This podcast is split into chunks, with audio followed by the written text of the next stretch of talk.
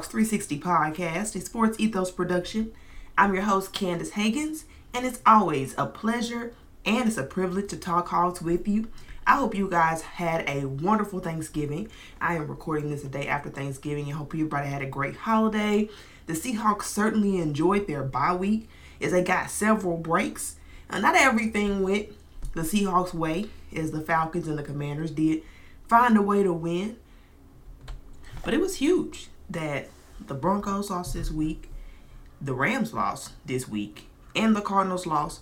Unfortunately, the Cardinals lost to the 49ers, and their win ultimately put the 49ers back at the top of the NFC West. So the Seahawks are no longer in first place. But outside of that, it went about as well as you could have hoped for the Seattle Seahawks. And they enter the bye, or they exit the bye, coming coming out healthy. The injury report report looks wonderful. Uh, nobody has officially been ruled out of the game upcoming against the Raiders except for Dee Eskridge. I'm not going to do a Dee Eskridge rant today. Maybe I'll say that for another time. But anyway, it's good vibes here, so I'll stick with the good vibes. The Seahawks have a lot of good things going for them and a lot of things to be excited about. So, what I want to do is start off this episode and I want to do some bold predictions for the second half because there was really there was a lot of questions, a lot of unknowns about this team when the season first started. And my predictions for what the team looks like this this second half of the season looks nothing like what I predicted they would look like at the beginning of the year. And I think it's just right to pivot. I honestly thought that they would struggle in the second half of the year because some of the opponents that they had, like the Rams, twice, looked tough preseason, but now look like cupcake walks. And so we got a lot of get lot of things to get into. We'll start off with the bold predictions, and then the Seahawks do have a game. The bye week is over, and there is a game to break down. So we'll break down everything you need to know for the Raiders versus Seahawks game coming up this Sunday. So let's get into it and talk some Hawks.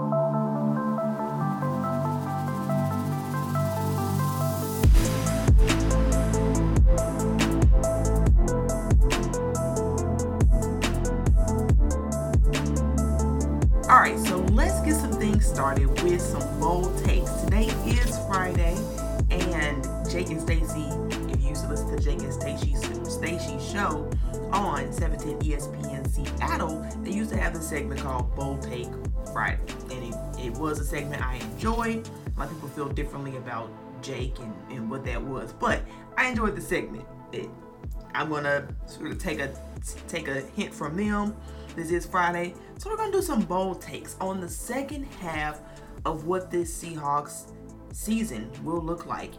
And I'll get into some awards and things like that. I'll go from least bold to most bold. And we'll end on that note. So Let's start us off with bold takes.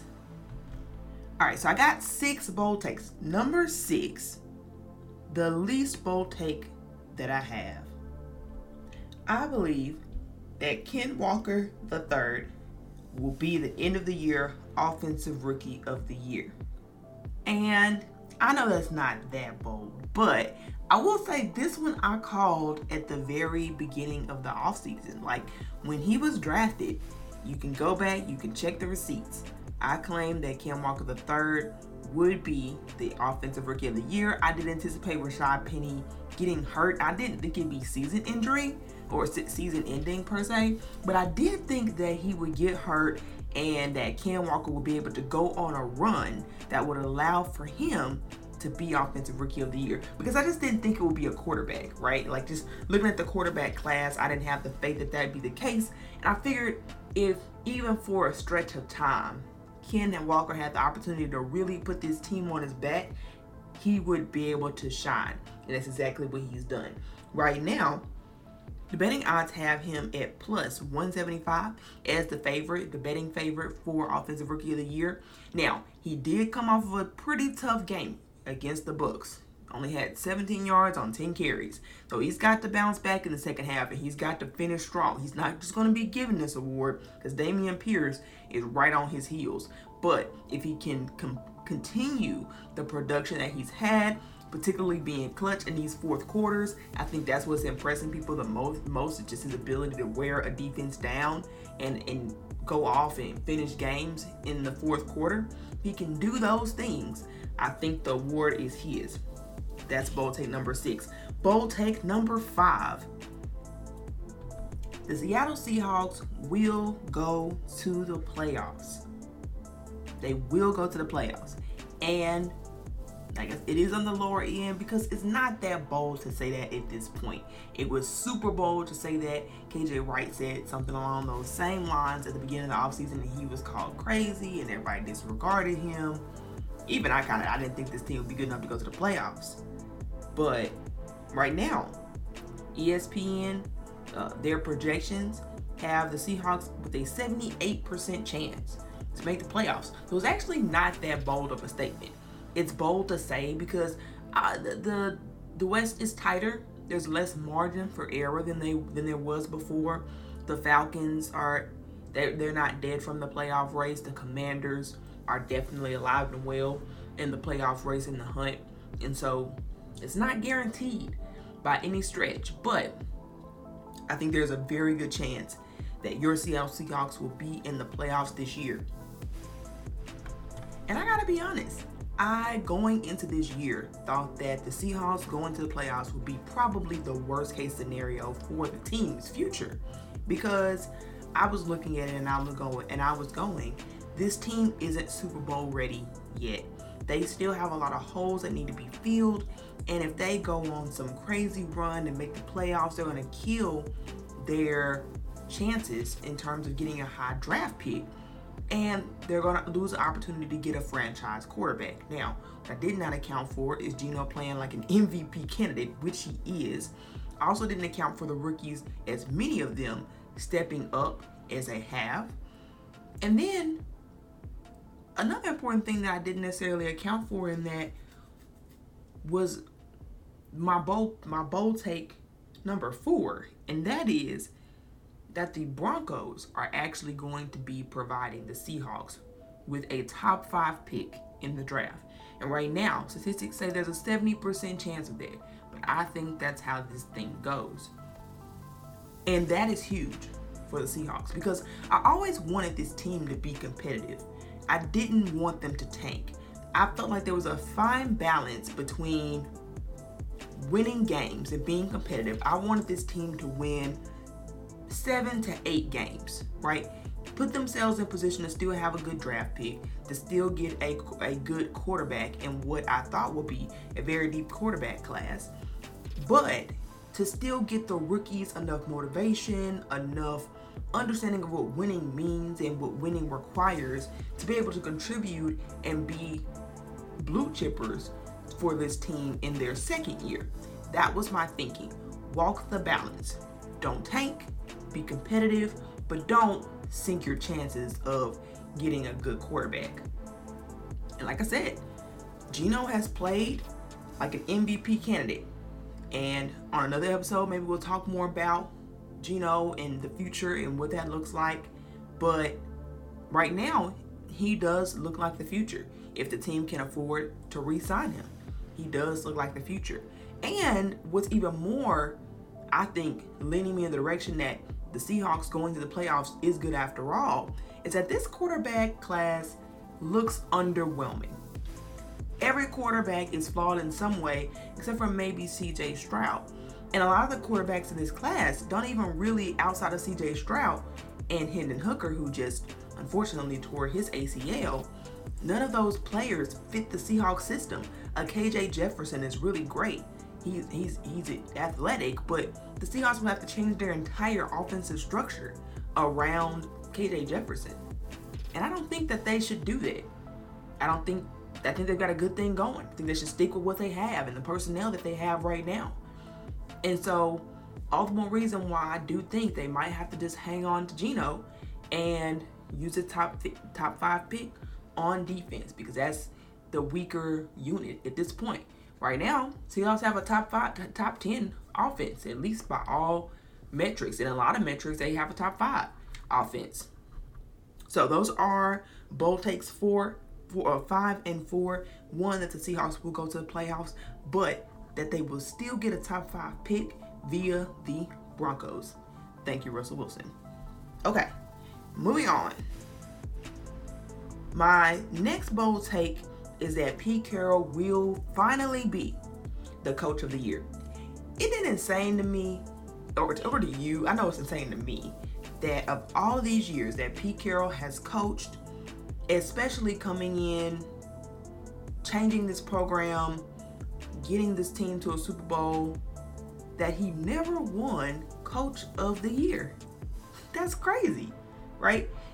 He is a great coach and he's got his flaws, and his flaws still show. But the whole Russell leaving thing has really let everybody know that Pete Carroll is truly valuable even at this age as a coach. And and that's not it's not a foregone conclusion that Pete Carroll is the coach of the year. I think Seahawks fans feels like Pete Carroll should be the coach of the year. When you look at the national perspective, the runaway coach of the year had been Brian Daboll. Now the Giants are in a bit of a pitfall here. They they they they haven't been really since they lost the game to the Seahawks, they've been on a bit of a downward spiral. And I think that's going to help Pete's chances. Not not only the fact that he was able to beat Brian Daboll, but that if this trend continues and if the Seahawks are able to continue on a high trajectory the way they were before, that they beat him head to head, and that ultimately he was able to have a better year and be, would be more successful if these trends if these teams continue to trend in the directions that they're looking like they're trending right now. The other national candidate that's been pumped up quite a bit is Nick Sirianni and the Philadelphia Eagles. And I think that he was getting a lot of love because the Eagles were undefeated and nobody really expected this to be an undefeated team. People were talking about could this team go 17 and 0, and if they win 17 and 0, I think Nick Sirianni would have definitely been the runaway with that award. But now they've lost. Um, they're no longer undefeated, and I think that this team was expected to be a 13 win team, a 14 win team.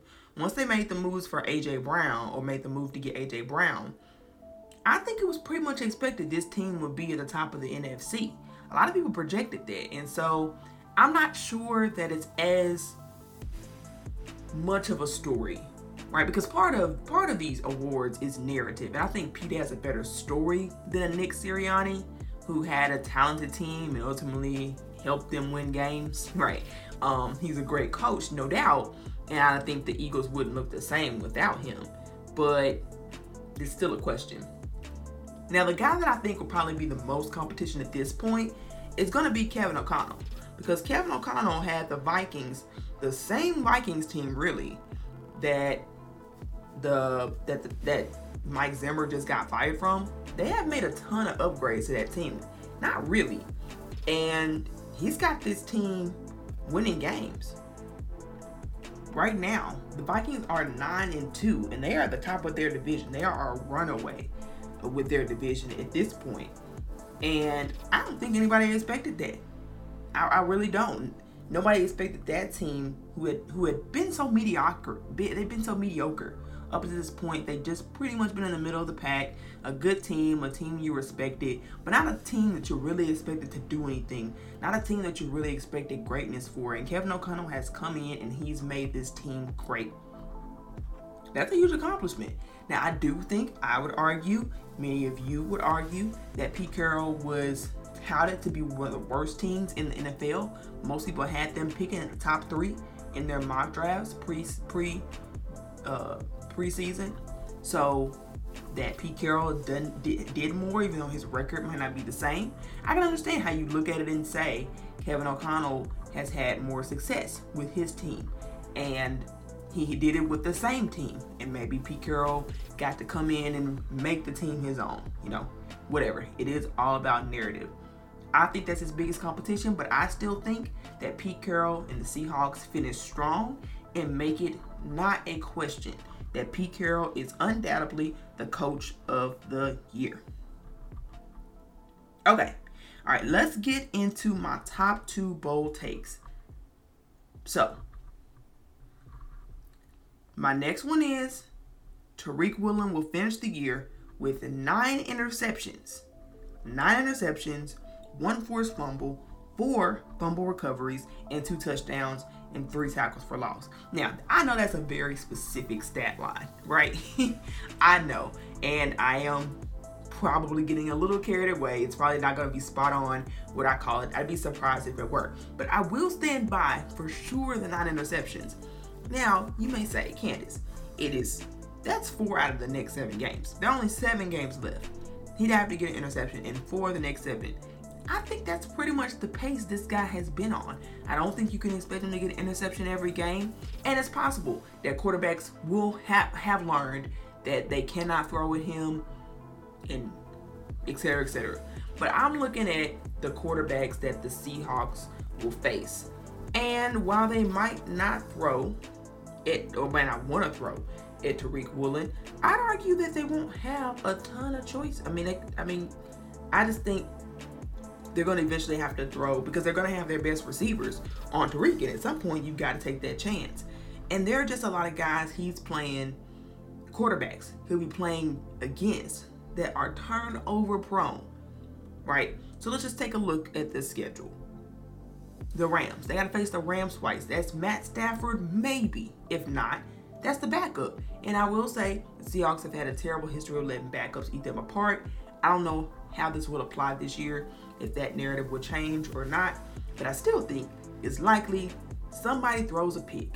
And I think it's a good chance if a pick is thrown, it's going to go to Tariq Woolen, especially in two matchups, right? Even if you only got to pick in one of those. Then they're playing Baker Mayfield. Baker Mayfield. Can can you not see Tariq Woolen picking off Baker Mayfield? Come on. Everybody can see that. Now Jimmy G, he might not get a pick against Jimmy G. Jimmy G is turnover prone, and he does not play particularly well against the Seahawks. But I can see the argument how you say Jimmy is just smart enough, they got enough weapons where Jimmy doesn't have to worry about throwing it to Tariq. He can avoid Tariq completely and still have a ton of weapons. I would agree with that sentiment. That's why I don't count on Tariq being able to pick off Jimmy G. He's definitely not going to be able to pick off Mahomes.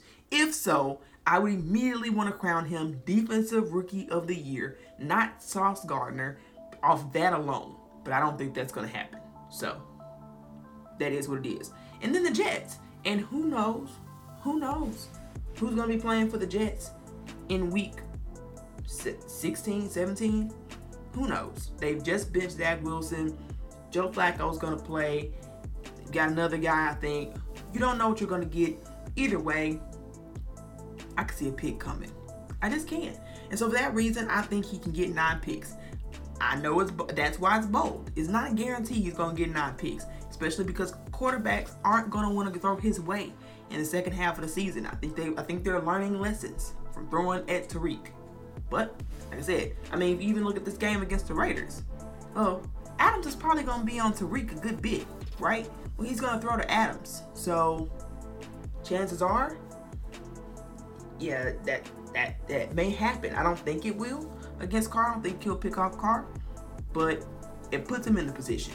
Is all I'm saying. Now, as for the rest of his stat line, I do think he's going to force at least one fumble. It's been Coby Bryant who's been the guy that's forcing fumbles, but make no mistake, I think Tariq has a knack for turnovers in general. I think he's I think he's learning going to learn a few things from Coby Bryant and be able to you know, force a fumble. He's a playmaker. He's just a difference maker when you give him an opportunity, and I can just see him getting at least one forced fumble. Right now, he does not have one. He, right now, he has two fumble recoveries, and I think because Coby Bryant will continue to force fumbles, that he'll get two more recoveries. Uh, I think that's pretty. I don't think that's bold at all, that particular part. And I think he will get another touchdown. I think one of those picks, particularly against the Rams, will be a pick six because Matt Stafford, if he's playing, throws an awful lot of pick sixes. And so, I mean, last year, I think he led the league in pick sixes, if I'm not mistaken. And so, I think Tariq Woolen takes advantage of that. He's smart enough at that point, and you see him get a touchdown off of it. And then three forced fumbles. He has two, I mean, three three tackles for loss. He has uh, one tackle for loss right now. I could see him getting two more because one thing I've noticed is that he is pretty good in the run game as well. Um, his one tackle for loss was in the run game, and I think he, it, with the second half, um, having a week to take a step back and sort of just reevaluate, step away from the game, I think you could see a more aggressive Tariq Woolen in the run game and him get a couple of tackles for loss, especially because I think he's going to want to find ways to impact the game. I think he knows quarterbacks won't throw with him as much, and he'll be seeking out opportunities to make plays for his team. Because that just seems to be the kind of mindset the guy has. Um, if you haven't noticed, I'm a huge fan of his by now, and um, part of the reason that's part of the reason why. I think he just looks for ways to contribute and to play make for his team and to get the ball back to the offense. So, my boldest take. This is my boldest take for the season. And that is that the Seattle Seahawks will finish the rest of their season and they will go 6 and 1. Yeah. I said it. 6 and 1. 6 and 1. It's a little crazy, isn't it? Maybe. Maybe I'm getting carried away with myself. Maybe I'm just feeling a little excited from what I've seen in the first half. But when you look at the if you look at the opponents, this schedule just isn't as scary as it was in the preseason. It's just not. So let's let's go through this. We talked about it a little bit when I was talking about Tariq, but let's go through these games again. So this Raiders game, spoiler alert for the rest of the episode, I predict that they win this game. They should win this game. If they take care of business, they have a good plan, game plan. We'll get into the ins and outs in a bit, but they should win the game against the Raiders. Then they play the Rams. Also, a game they should win. Cooper Kupp is out. Stafford might be back. Who knows? But really, who cares? This is a team you should win against. Period. I know they have Super Bowl experience, but they are just on their last leg. They're ravaged with injuries. They've let running backs go they I think they they know that they're they're not going anywhere this year. And so you'll see that on the field. Seahawks have every reason in the world to win that game. They'll be in the middle of a playoff push. The commanders are pushing those guys. They got to get those wins. So I think they win against the Rams. I think they win against the Panthers because while the Panthers have a respectable defense, a pretty good defense actually, in fact, their offense is abysmal. And there is no reason why Geno Smith should not be out playing Baker Mayfield. He might have even have a chip on his shoulder because all off season long, everybody, including the Seahawks fan base, was saying the C- that the Seahawks have Geno, they should trade for Baker. Seahawks have Geno, they need to trade for Baker. Every national media pundit, every really everyone except for people in the Seahawks building was advocating for the Geno Smith to be replaced by Baker Mayfield. And I think Geno might have a little bit of. Now, he's shown that he's not, you know, if you ask him, he'll say he's not motivated by that. He just wants to play. You know, he's playing humble. Cool, cool by me. But his play is aggressive in those games, and you can tell when he's got a chip on his shoulder just a little bit. You can tell he's got an edge to him when he plays those games, man. He's a little fiery. I expect to see more of that against the Panthers, and I expect the Seahawks to get that win. All right, so they should come out 3 and 0. That's halfway there. All right, then we get a little sketchy. So they play the 49ers. That game will be huge and will ultimately determine who will win the division. The Seahawks did not do well. Terrible game in week two when they played them. Boy, was it a terrible game. And the 49ers didn't have Christian McCaffrey then. But the Seahawks were a very different team at that point. At that point, Geno wasn't even given the full playbook. They were playing super conservative. They didn't trust their O line yet because of those rookie tackles. They, I think they trusted Geno, but they just didn't know. They didn't want Geno to get hurt. You know, passing a bunch behind two rookie tackles. So they had a very conservative playbook, and they had opportunities to win that game. They just the timing of the of the play calls were weird. They had the weird Dallas DeeJay Dallas interception where he tries to throw the ball. It was unnecessary. They just tried to get too cute sometimes. Sometimes it worked, sometimes it didn't. And I think they've learned a lot. This, Pete Carroll knows how to play against a Kyle Shanahan coach team. Christian McCaffrey or not. And maybe that's the difference in this game. And if they were to lose two games, I think the 49ers could be one. But I'm going to say the Seahawks shock the world and pull off the upset because it will be an upset. Seahawks will not be favored. But I think it's very possible that the Seahawks can go into San Francisco and win that game. Actually, no, it's a home game. Just kidding. That's even better. Uh, I think they can win that game. So, then the Chiefs. Now, I do think they lose that one. And it's not to say that the Chiefs aren't beatable. So, mark my words. I can see the Seahawks going undefeated. And I'm being bold, not crazy. Even if they don't lose against the Chiefs, maybe they drop another one that I don't expect them to drop. So I'm still going six and one, even if the loss isn't with the Chiefs. The Chiefs do have vulnerabilities. I think they've shown that, especially at the beginning of the season. But I also think that they're, you know, they're kind of hot now. I think they're finding their momentum at the right time, as they should. I think they're finding how to finding out what their offense looks like without Tyreek Hill. Think they'll look more explosive down the stretch. I think they'll be hard to beat. Now they do have a very mediocre defense. I do think Geno will be able to have a good game against Patrick, but we'll learn a lot about Geno and his and how he might perform in the playoffs based on this game. I really do, based off of the matchup against the 49ers and the Chiefs, because those will be two playoff-like games. And I, as you know, am predicting that the Seahawks will make the playoffs. I think another thing, just a side note, one main benefit to the Seahawks going to the playoffs this year is seeing how Geno plays in those situations. If they're going to pay him $30 million plus, which is what he's rightfully owed at this point, they need to know that he can win playoff games. You want to see Geno win at least one playoff game. You want to see that he can take this team pretty far if you put a good enough roster around him. Anyway, that's an aside. I think the Chiefs, that's an L.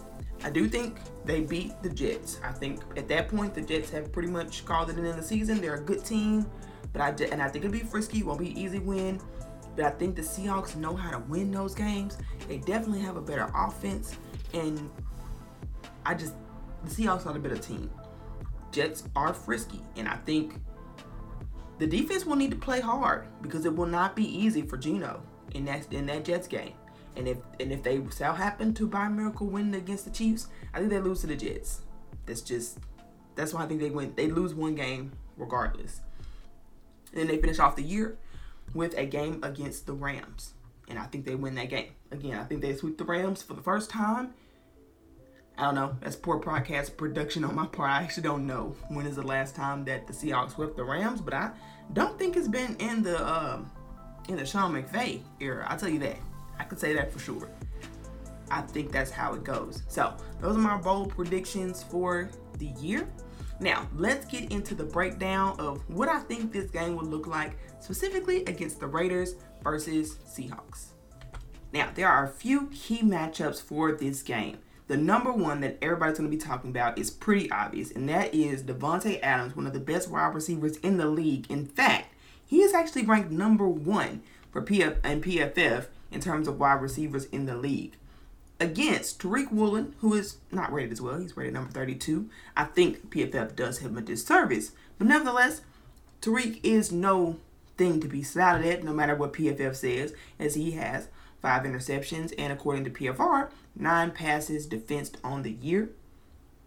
So that will be an incredible matchup. I'm curious to see how Tariq matches up. I think he can match up easily with his speed. The question is, will has he learned enough in his experience to, you know, to just kind of the savvy because a lot of what Davante Adams does is just pure savvy, and I think that he may, may be able to take advantage of that against Tariq, just because he knows how to get catches even when you cover it perfectly. Like he's just that guy. So I'm really curious to see how Woolen holds up. I think he'll learn a lot from him. And um, hopefully he's had the chance. I think it's good that it's coming off a bye week where he's had the chance to evaluate his game and hopefully learn from his mistakes. He's, he's done a great job in terms of um, growing already. He seemed to grow really quickly. He doesn't get nearly as many penalties as he did his first five weeks now. So you saw you've seen improvement from him in that regard. Just technically, can he be savvy enough to stop allowing some of the touchdowns? I think PFF has credited him with now three touchdowns allowed. I, I do think that the Julio breakdown was a little unfair. And not necessarily on him, but they did credit him with that touchdown, so now he's allowed three. And I think he's gotta he's gotta find ways to avoid that. He's gotta get better, I think, at mastering the pass breakup. And if he can do that, I know he's big on trying to get interceptions and he's got ball hawking skills, but I think he's got to learn how to break up the pass versus getting the interception instead of always going for the interception. And he'll find that right balance. Um, I love for him getting interceptions. It's great for the team, but I think that if he sometimes would just take the pass defense, play a little bit more conservative, that he could, you know, go go far with it. I think that's the approach when you're playing Davante Adams. It's not really a time to gamble. You have games where he can gamble. Against Davante Adams is not play conserv- play conservatively, try to get as many passes defense as you can, and if he can do that, then I think you can win this matchup. Now, another matchup to pay attention to is Josh Jacobs versus the entire defensive line because it has been extremely inconsistent to say the least all year. Um, they were on a streak where they were one of the top teams in terms of rush defense, and then the Buccaneers, who have absolutely no run game, historically bad run game, was able to just run all over them. And so we're gonna learn. And this game was at just a one-off because it was in Germany in a whole other country, different time zone, different settings, and this will be at home in America for one, as Will Dissly put it in his pre- in his uh, presser this week. Will they be able to step up? And this will be a heck of a challenge. Now, this is another guy who is, is ranked, despite the, the Raiders' offense being so poor in terms of rankings. They are, but Josh Jacobs is the number one ranked running back in PFF. We got the number one ranked wide receiver and the number one ranked running back. So that means these guys are doing their jobs and you have got to defend them. They must have a better strategy than those stupid four man fronts that just invite teams to run on them. I need to see some bear front techniques. I mean, schemes. That needs to be exactly what they run because it works and it fits their personnel. More than anything, I need to see Brian, Bryan Mone, who I don't think they'll make the mistake again of having him be active when he's healthy. That won't happen anymore think they learned a valuable lesson. But that'll be a key matchup. If you can bottle up this run game, you can bottle up the the offense. Especially with Tariq Woolen being able, to, being able to match up so well, I think against Davante Adams and his speed. So that's going to be a key to the game. And then the last key I'll mention is Maxx Crosby, who has been a monster against Charles Cross. And Charles Cross has had some up and down games. He really he's still really young, and I think it shows. I think he's got a future as a left tackle for this team, but I think that he's had a rough start. I think he's he is so much younger than so many other left tackles have been when they've begun, and you know he's had some games where that showed. Will he be able to hold up against a Maxx Crosby? Will be a big test for him, and I'm just curious to see as this season trudges along, do the rookies hit a rookie wall? Or are they able to rise to the occasion? Does this bye week really help them in that way? We'll begin to learn some of the answers to that on Sunday as Maxx Crosby enters this game with 9 sacks and 38 pressures. So, it'll be the matchup to watch for. And just a bonus one, I know I'm going to mention this. I don't really know how much of a factor it will be. Maybe it ends up being a bigger factor than I give it credit for. But Chandler Jones historically has eaten the Seahawks alive. But I gotta be honest, I think that has a lot more to do with Russell Wilson, and we'll find out for sure. Chandler Jones has struggled this year. He only has 19 pressures on the year, one sack, and I don't know if it's because the scheme doesn't fit him as well, or if he's just his aging is starting to show. But a lot of his numbers came from the Seahawks every year, paying them twice in the division. And I just wonder, will that be the case or not? Was it just because Russell has a propensity to hold on to the ball? Or was it something about Russell that you know made him come to life? I don't know. Um, he didn't really have much of a presence in the in the Broncos game either. So hopefully Damien Lewis in the interior can sort of hold up pretty well against Chandler Jones. I'm not particularly worried about it maybe that's an oversight, but I just think that there's a reason he's had one sack. And the last thing the Seahawks need is to just reinvigorate his pass rush ability, right? That's what you don't want to see. And things have gone wrong for the Seahawks if that's the case. They need to be able to keep him in check. He's been in check all year. One sack. I mean, come on. Yeah, you just gotta gotta keep that guy in check. Just something a key to note. So those are the main matchups because the, the Raiders really don't have their their they got injured. I mean Hunter Hunter Renfrow is injured. Darren Waller hasn't been a factor. They just you know a lot of the guys that you might would mention just hasn't been a factor this year. They've been probably one of the most disappointing teams in the league. I think it's them, the Broncos, and the Ra- and the Rams. In terms in terms of top three most disappointing teams on the season. And so that's for a reason. So there's not a ton of matchups to talk about just because they don't have yeah, you just gotta do your job. do your job if you're Seahawks, you're the better team, come out and win this game. Now let's get into the keys to victory. One of my favorite parts. Let's do it.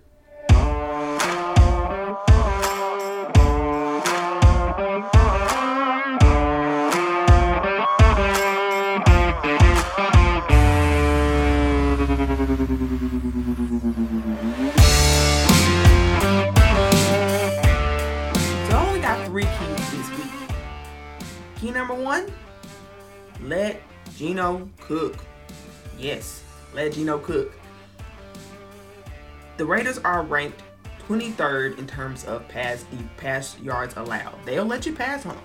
I mean, they're not the worst team, but the opportunities to to go deep are there, and that's one thing I want to see more from Geno. I want to see him be a little bit more explosive. And, and Pete Carroll mentioned this. We talked about this in parsing Pete last week that Pete mentioned that he wants him to take some shots down the field, and what better defense to do that against than the Raiders? Give it a shot, right? Uh, you got playmakers, and they just don't have corners that can stop DK Metcalf. They can stop Tyler Lockett. They just don't have the dudes. So take advantage of that and make them pay. So love to see that. Use that to get the ground game going, to get Ken Walker back in a rhythm. But I think they should start off passing. Heck, it worked against the Buccaneers, and they have a really good pass defense. So just goes to tell you that if they pour into their strengths, they'll be just fine. So they, they do have a better run run defense allowed. They're 17th in terms of rush yards allowed. So you might, I mean, you can run on this team, and, and that's not to say pass, pass, pass, pass, pass. Mix in the run game. You want to have good balance, but I think I want to see Geno test this secondary, test the Raiders secondary, uh, stretch them down the field, uh, to open up some things maybe in the slot, open up some uh, opportunities for the tight ends, get those guys going. But I really want to see some. I want to see at least three or four uh, opportunities where Geno is just to chuck it down the field. I think that gets them far in terms of strategy in this game. So that's key number one. Key number two play man coverage. Uh, Derek Carr does not play well against man coverage. And he's the 31st ranked QB in terms of completion percentage against man coverage. He, he doesn't doesn't do well. Throws them. So he's not great in zone. He's, I think it's like 63% in zone, but it's like 52% in man. So play man coverage. You just gotta trust Tariq Woolen. You can do it. Trust Tariq Woolen to play man on man against Davante Adams. I think he can go better than even the zone can especially because Derek Carr would prefer the team play zone. Go away from your tendencies. This is a zone based team, generally speaking. Go man on man, man to man.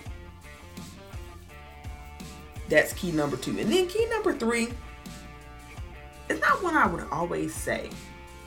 But I think what's going to be important is for the Seahawks to get pressure with four. This is not a guy you want to blitz against. For whatever reason, I think Carr has a reputation for when pressure gets to him, folding and making interceptions and things like that.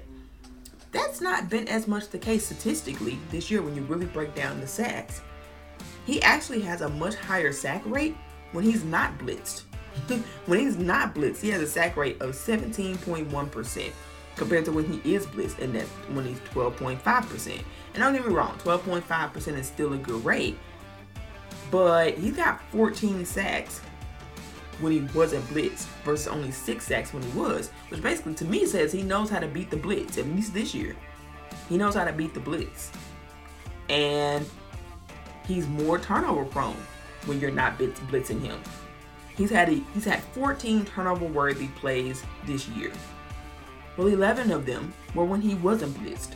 Only three were, were, was when he was. So this is not a guy you want to bring heavy pressure packages against. This is a guy you need Uchenna Nwosu, you need Bruce Irvin, you need Darrell Taylor. You need your guys. You need those guys to come in and provide pressure. I'm not going to count Boye Mafe because he's really there for run support. He, he's really not a pass rusher yet. You just have to kind of understand that going into it. But you need interior pressure. You need you need the front four or three and three four. You need those guys creating pressure and an occasional blitz here and there, maybe to keep keep Carr guessing, keep him not knowing what the defense is doing. But this is not a blitz heavy game. If they can do those things, if they can pressure with four, they can play man coverage. It also pressure with four allows them to play more coverage. And considering man, co- I think he gets more coverage sacks than anything. I think, I think he's more likely to do something crazy when you cover up all his options. And so coverage must be elite.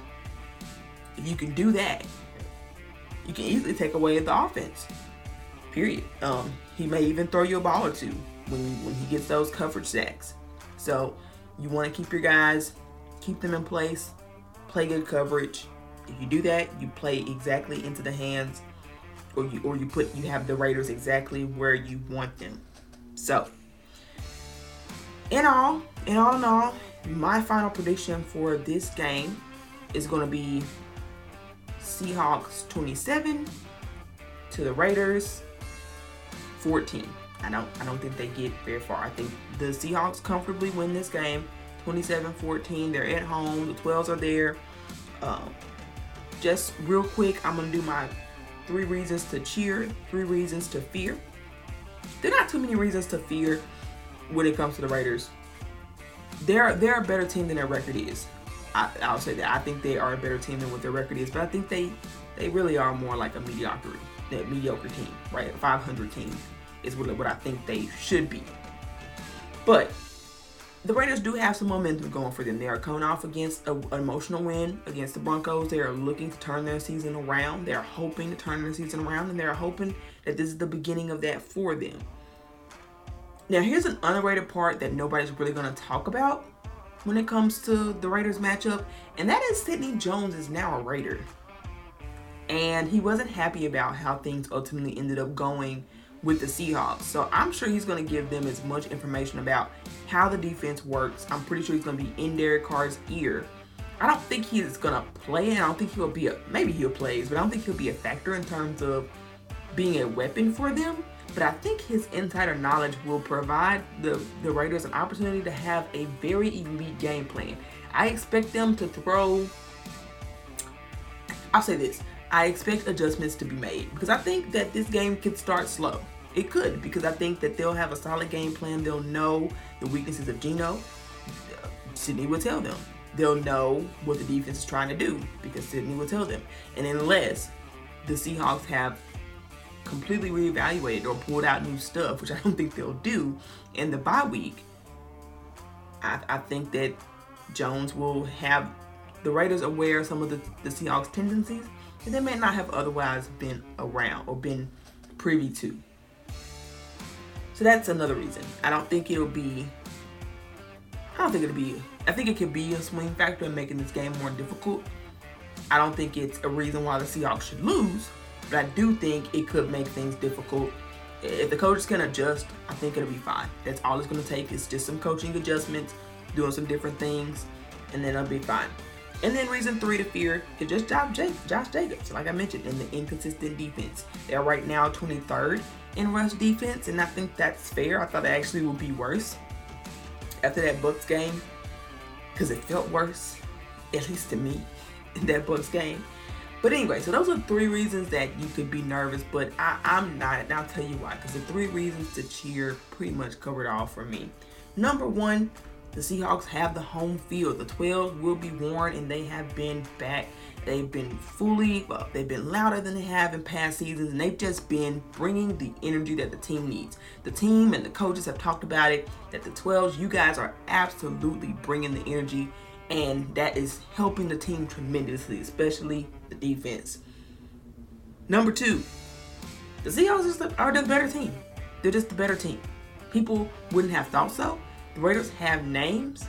The Seahawks have talent. They have young, hungry dudes really looking to try to prove a name and make a legacy for themselves. They're out to prove everybody wrong. They got chips on their shoulders. And they are looking to just fly and play, man. They got speed, they got athleticism. And yeah, they, they'll make some rookie mistakes, but I just think they're flat out better. Period. Like there are not many teams I'm gonna say that about in, in the three three to cheer. But for this one, yeah, I'm pretty confident. Seahawks are better. Okay. And the final reason is I think it helps the Seahawks that they are coming off of a loss for the bye week. I'd actually be more concerned had the Seahawks been coming off of a win because I think they'd be riding high. It'd be easy for them to maybe not evaluate themselves as closely or as tough um, as a coaching staff, as as players the urgency wouldn't be there. I feel like they felt like they could have won that game, and that made them mad that they didn't. I think they will come out with something to prove after the bye. I think they would take, especially with young players, you really want them to come in ready to make up for that previous game, ready to show that they're not what they were in the first half against the Bucks. I think that'll make a big difference. I think they'll, they'll come in more motivated than they would have had they come in off the win. So ultimately, I think that plays into the Seahawks' favors. So, guys, it's going to be an interesting game. I think it'll be a fun one to watch. Uh, hopefully, we can be watching a Seahawks victory and look forward to getting into the second half of this season. In the meantime, be sure to follow me on Twitter. You can follow me at Candace H901. That's Candace H901. Be sure to follow the show. Ethos Seahawks at Ethos Seahawks. Uh, we try to give you analysis breakdown. Um, I haven't been as, as, active, interactive on that as I want to, but I promise you I'll be coming back and you guys some good real soon. So be sure to give us a follow.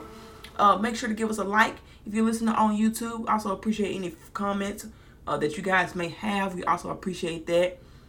That's it, guys. I'm out. And as always, go Hogs.